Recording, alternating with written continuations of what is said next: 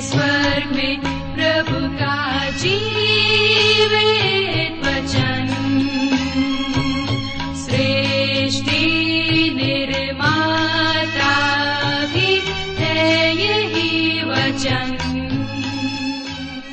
प्रिय श्रोता, नमस्कार। बाइबल अध्ययन कार्यक्रम सत्य वचन लेकर हम एक बार फिर से आपकी सेवा में उपस्थित हैं और हमें विश्वास है कि आप सब आज का कार्यक्रम सुनने के लिए तैयार हैं। जैसा कि आपको मालूम है कि इन दिनों हम पवित्र शास्त्र बाइबल के पुराने नियम में से श्रेष्ठ गीत नामक पुस्तक का विस्तार पूर्वक अध्ययन कर रहे हैं, जिसका मुख्य विषय है प्रेम। तो आइए आज के इस बाइबल अध्ययन में हम सम्मिलित हों, लेकिन इससे पहले सुनते हैं एक मधुर संगीत रचना।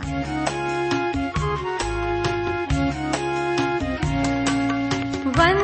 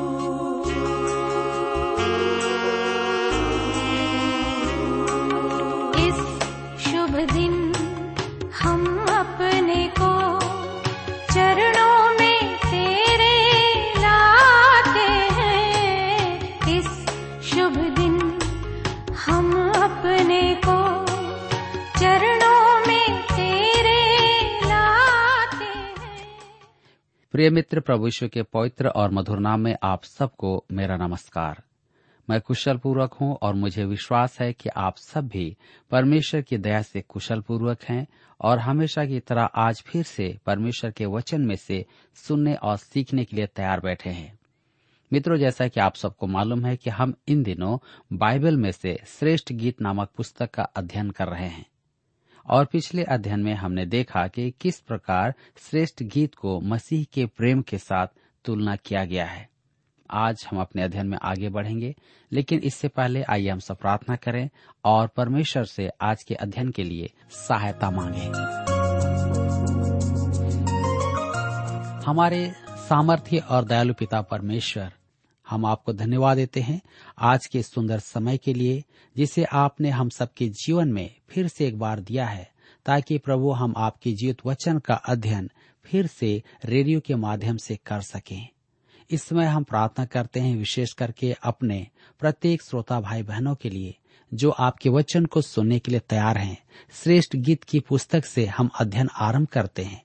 प्रार्थना है कि हर एक को आप अपनी बुद्धि ज्ञान और समझ प्रदान कीजिए ताकि एक एक श्रोता भाई बहन इस पुस्तक की उन बातों को समझ सके जान सके और अपने जीवन में लागू कर सके हमारी प्रार्थना उन भाई बहनों के लिए है उन माता पिताओं के लिए भी है जो बीमार अवस्था में हैं, निराश हैं, चिंतित हैं, परेशान हैं या किसी प्रकार के दबाव और तनाव में हैं।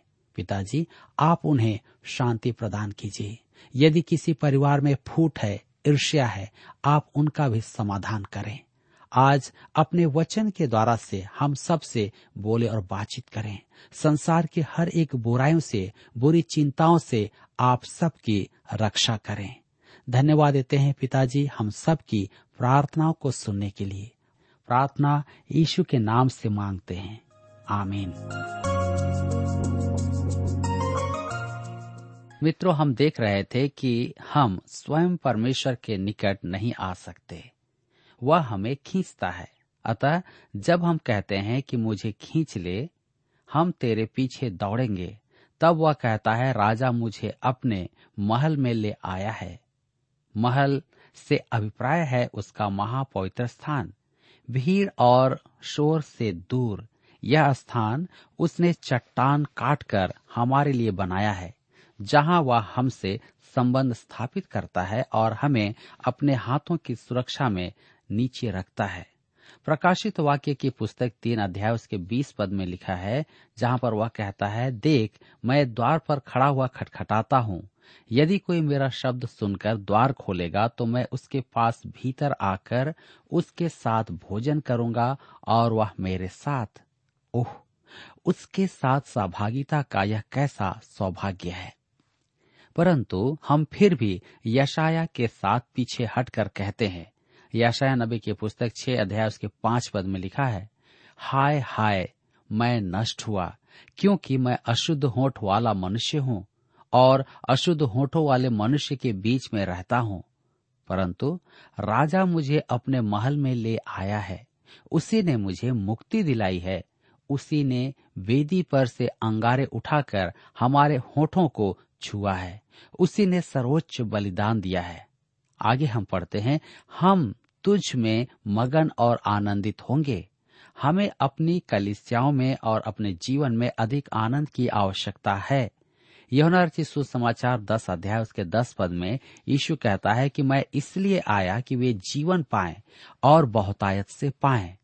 आगे योना कहता है, पहला योना की पत्र एक के चार पद में, ये बातें हम इसलिए लिखते हैं कि हमारा आनंद पूरा हो जाए। प्रभु नाम हमारे लिए परिपूर्ण जीवन जीने का अर्थ रखता है।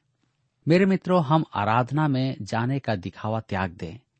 हम यह कहना भी छोड़ दें, मैं इस कलिसिया वर्ग का सदस्य हूँ और मुझे यह अनुभव प्राप्त हुआ है। मुख्य बात यह है कि क्या आज प्रभु आपके निकट है? राजा मुझे अपने महल में ले आया है। हम तुझ में मगन और आनंदित होंगे। हम दाक मधु से अधिक तेरे प्रेम की चर्चा करेंगे। आज लाखों लोग शराब पीते हैं, क्योंकि उन्हें जीवन का सामना करने के लिए कुछ चाहिए होता है। उन्हें अकेलेपन के कारण शराब चाहिए। उन्हें व्यापार करने के लिए शराब चाहिए। उनके लिए जीवन एक जटिल समस्या है। यदि आप परमेश्वर की संतान हैं तो आप जानते हैं कि वह आपसे प्रेम करता है। परमेश्वर का प्रेम हमारे मन में अंतर्वासी पवित्र आत्मा द्वारा लाया जाता है। जी हाँ वह हम में अपने प्रेम को सच बनाना चाहता है। वह हमें अपना प्रेम प्रकट करना चाहता है। यह शराब पीने से कहीं अधिक उत्तम है।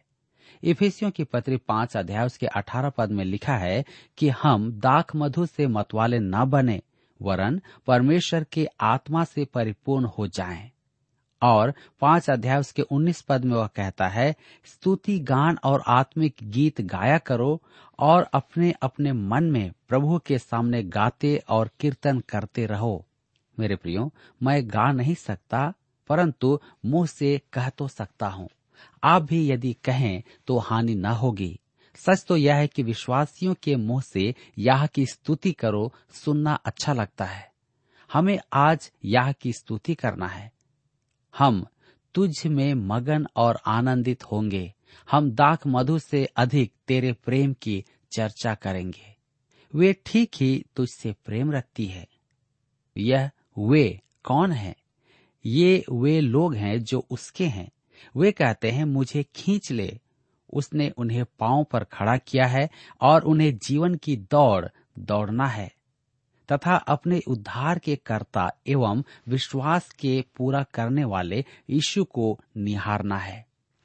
मेरे मित्रों, मसीही जीवन प्रेमालाप है। हम उससे प्रेम करते हैं क्योंकि पहले उसने हमसे प्रेम किया।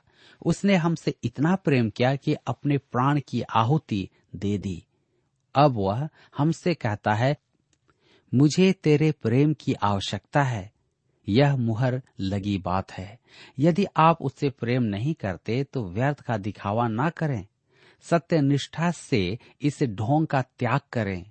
यदि आप उससे प्रेम नहीं करते तो यह सब अर्थहीन नाटक है। अब, विश्वासी के प्रेम की प्रतिक्रिया को देखें।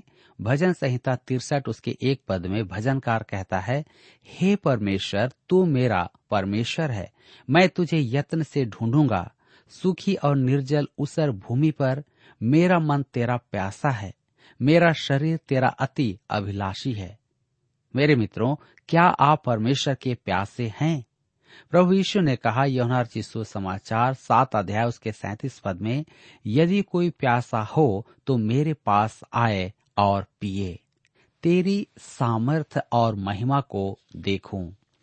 मैंने पवित्र स्थान में तुम पर दृष्टि की। भजन संहिता तिरसठ के दो में लिखा है।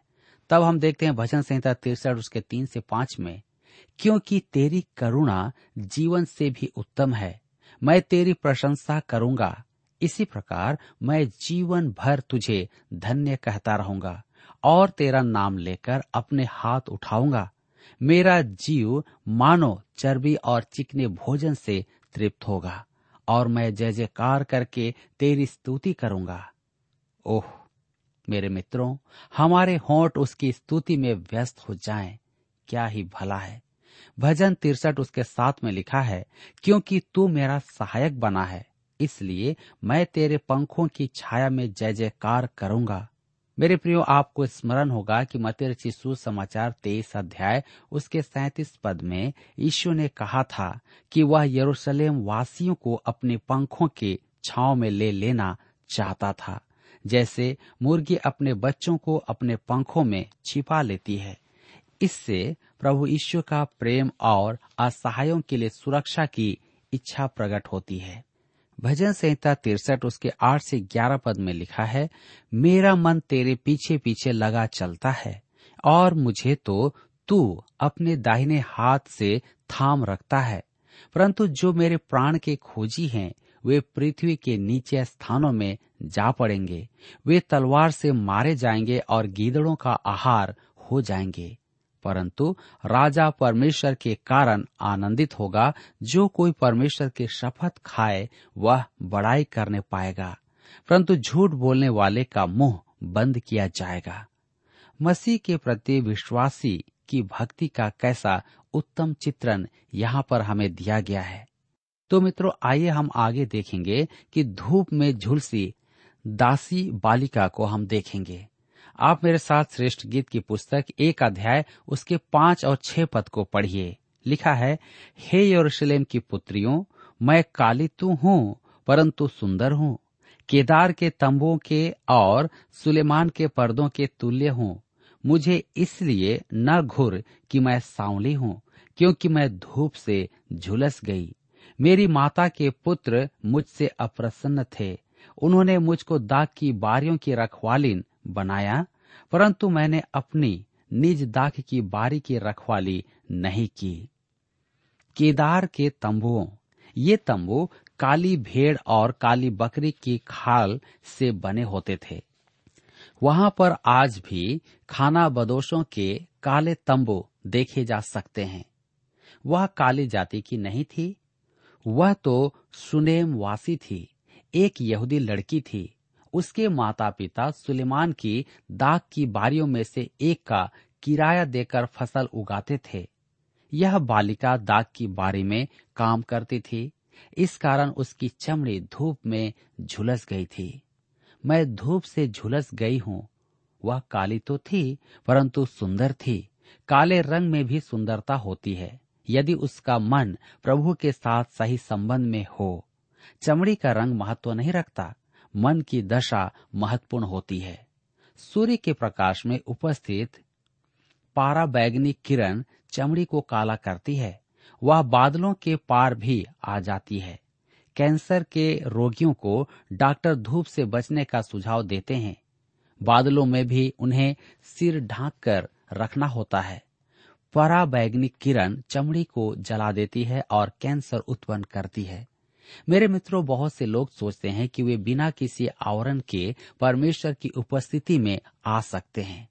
परंतु मैं आपको बता देना चाहता हूँ कि मसीह की धार्मिकता ओढ़े बिना आप परमेश्वर की उपस्थिति में नहीं आ सकते। यह हमारी सुरक्षा है। मसीह के पंखों की छाव में रहना यही है।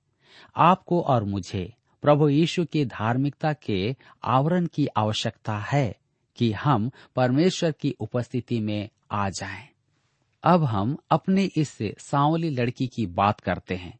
उसकी माता के पुत्र उससे अप्रसन्न थे, इसलिए उन्होंने उसे दाख की बारी में काम करने के लिए भेजा। वह कहती है, परंतु मैंने अपनी निज दाख की बारी की रक्षा नहीं की। यह वधु का अपना चित्रण है। उसमें प्राकृतिक सुंदरता थी वह अपनी प्रशंसा नहीं कर सकती थी, क्योंकि वह अपनी देखभाल नहीं करती थी। उसके पास कोई भी ब्यूटी पार्लर जाने का समय नहीं था। वह अपनी सुंदरता को निखारने के लिए समय नहीं निकाल पा रही थी। उसके पास बहुत काम था। उसे बहुत परिश्रम करना पड़ता था। मेरे मित्रों, परमेश्वर की उपस्थिति में मनुष्य की सुंदरता कुछ भी नहीं है। कभी कभी हम सोचते हैं कि हम बहुत अच्छे हैं, इसलिए परमेश्वर हम में रुचि रखता है। सच तो यह है कि हम कुरूप हैं, झुलसे हुए हैं। हमारा रूप रंग परमेश्वर को आकर्षित नहीं करता है, परंतु वह कहता है कि हमें अपनी सुंदर वधु बनाएगा। इफिसियों के पत्री पाँच अध्याय में हमें यही अद्भुत चित्रण दिखाया गया है। पतियों के लिए मसीह उस प्रेम का उदाहरण दिया गया है, जो वह कलिसिया से रखता है। इफिसियों की पत्री पाँच अध्याय उसके 25 से 27 पद में हम पढ़ते हैं, हे पतियों अपनी अपनी पत्नी से प्रेम रखो। जैसा मसीह ने भी कलिसिया से प्रेम करके अपने आप को उसके लिए दे दिया कि उसको वचन के द्वारा जल के स्नान से शुद्ध करके पवित्र बनाए। और उसे एक ऐसी तेजस्वी कलिसिया बनाकर अपने पास खड़ी करे, जिसमें न कलंक, न झुर्री और न कोई ऐसी वस्तु, वरन, पवित्र और निर्दोष हो। देखा, आपने प्रभु यीशु को कि वह हमें ब्यूटी पार्लर ले जा रहा है, वह हमें निर्दोष और झुर्री रहित वधु बनाना चाहता है, जिसमें पवित्रता भरी हो और एक भी दाग ना हो। मेरे प्रियो, आइए अब हम आगे बढ़ेंगे और देखेंगे चारा गाह के बारे में। कहानी आगे बढ़ती है। वह सुनेमी लड़की उस चरवाहे से बात करती है, जिससे उसकी अभी भेंट हुई है। श्रेष्ठ गीत एक अध्याय उसके सात पद में लिखा है। हे मेरे प्राण प्रिय, मुझे बता, तू अपनी भेड़ बकरियाँ कहाँ चराता है? दोपहर को तू उन्हें कहाँ बैठाता है? मैं क्यों तेरे संगियों की भेड़ बकरियों के पास घूंघट काढ़े हुए भटकती फिरूं? वह बड़ा ही विचित्र चरवाहा था। उसके पास भेड़े नहीं थी। उसने उसकी भेड़ों के बारे में पूछा तो उसने बात टाल दी। अब हम कुछ गहराई में देखेंगे तो बड़ी अनमोल बात को हम देखेंगे। यहोना रची सुसमाचार दस अध्याय उसके चौदह और सोलह पद में, प्रभु यीशु ने कहा अच्छा चरवाहा मैं हूँ, मैं अपनी भेड़ों को जानता हूँ, और मेरी भेड़ें मुझे जानती हैं। मेरी और भी भेड़ें हैं, जो इस भेड़शाला की नहीं, मुझे उनका भी लाना अवश्य है। वे मेरा शब्द सुनेंगे, तब एक ही झुंड और एक ही चरवाहा होगा। हम सब उस सुनेम वासी लड़की के समान प्रश्न करते हैं, मेरी और भी भेड़े हैं, अन्य जातियाँ। क्या वे सब खोई हुई हैं? हम जानना चाहते हैं कि क्या वह उद्धार प्राप्त है या उद्धार से रहित हैं। हम दूसरों का न्याय करते हैं। किसी के उद्धार का प्रश्न करने से अच्छा तो यह है कि हम सुनिश्चित करें कि हम उसकी भेड़े हैं या नहीं। यह हमारी चिंता का विषय है। आज बहुत सारे लोग दूसरों के बारे सोचते हैं और अपने और अपने घर के लोगों के बारे में नहीं सोचते हैं। हम आगे देखते हैं कि चरवाहा उससे उत्तर देता है। श्रेष्ठ गीत एक अध्याय, उसके आठ पद में।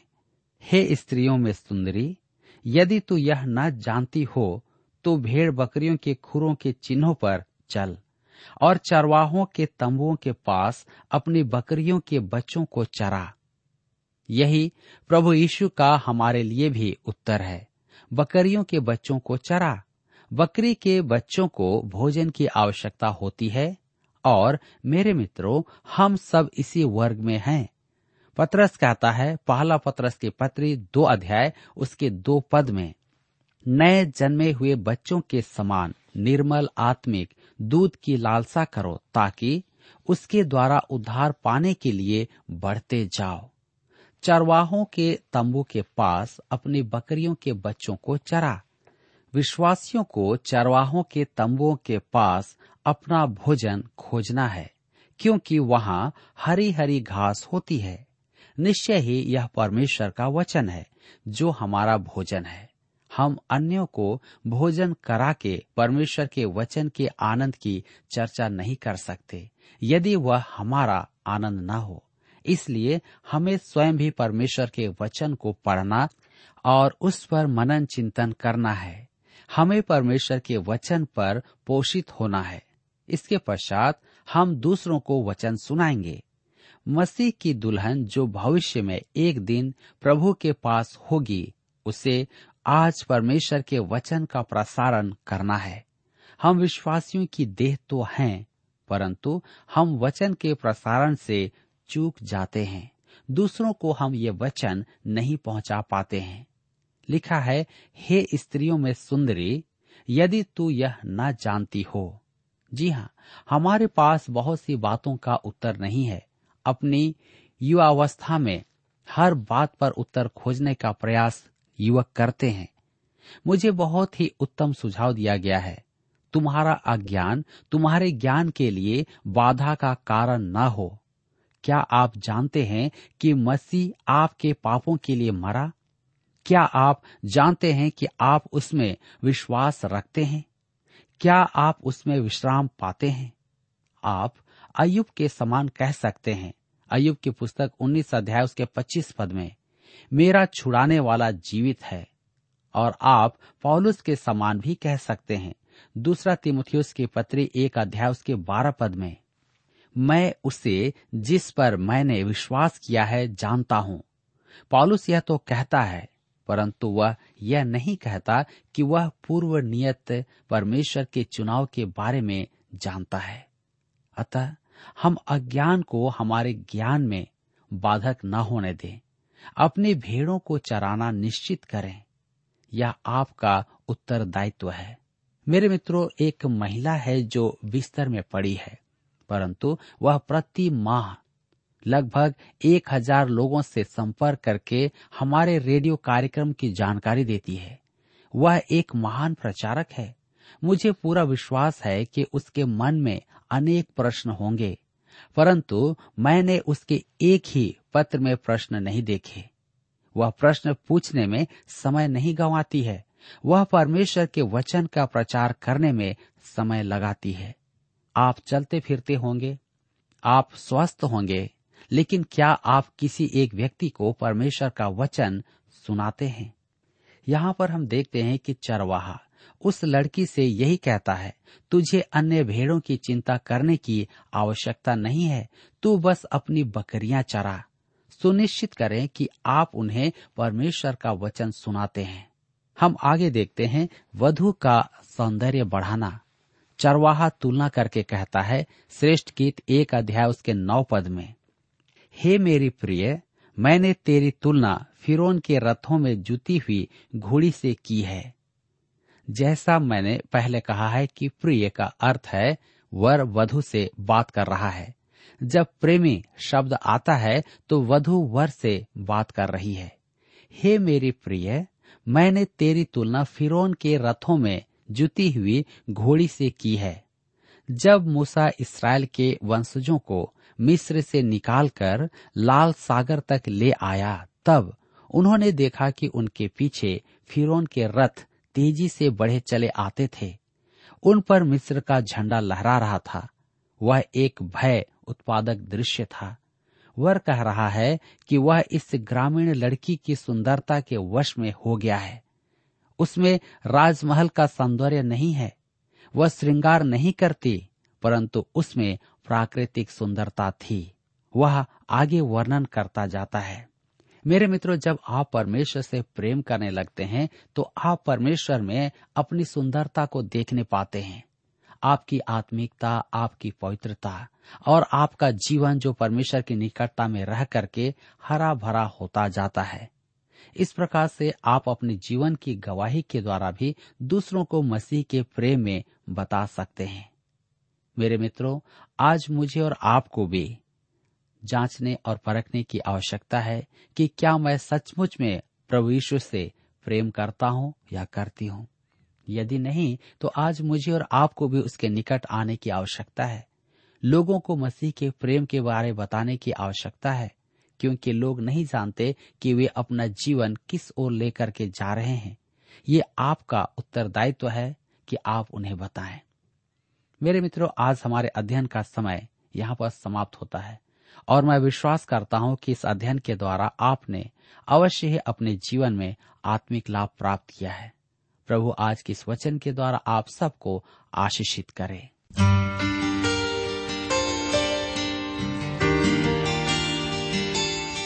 प्रिय श्रोताओ, अभी आप सुन रहे थे बाइबल अध्ययन कार्यक्रम सत्य वचन। हम आशा करते हैं कि आज के इस कार्यक्रम से आपको आत्मिक लाभ मिला होगा। यदि आप परमेश्वर के बारे में और अधिक जानना चाहते हैं तो हमारे पास नया नियम एवं पवित्र शास्त्र बाइबल उपलब्ध है। इन्हें प्राप्त करने के लिए आप हमें इस पते पर लिख सकते हैं। कार्यक्रम Satya Vachan T W R post box number चार तीन एक शून्य, नई दिल्ली, एक एक शून्य शून्य एक नौ। पता एक बार फिर सुन लीजिए, कार्यक्रम Satya Vachan T W R post box number four three one zero New Delhi one one zero zero one nine और हाँ श्रोताओं, याद रखें कि पत्र लिखते समय आपका नाम और पता साफ़ साफ़ लिखा होना चाहिए। इसके अलावा आप हमसे टेलीफोन के माध्यम से भी बातचीत कर सकते हैं, जिसमें हमारे काउंसलर या सलाहकार आपको सलाह देंगे। तो नोट कीजिए हमारा मोबाइल नंबर नौ नौ पाँच आठ आठ दो शून्य चार एक चार। याद रखें, double nine five, eight eight two zero four one four. और हमारा दूसरा नंबर है zero nine six, five one four, double three three nine seven. याद रहे, शून्य नौ छ पाँच एक चार, तीन तीन तीन नौ सात। इसके अलावा आप हमसे ईमेल के द्वारा भी संपर्क कर सकते हैं।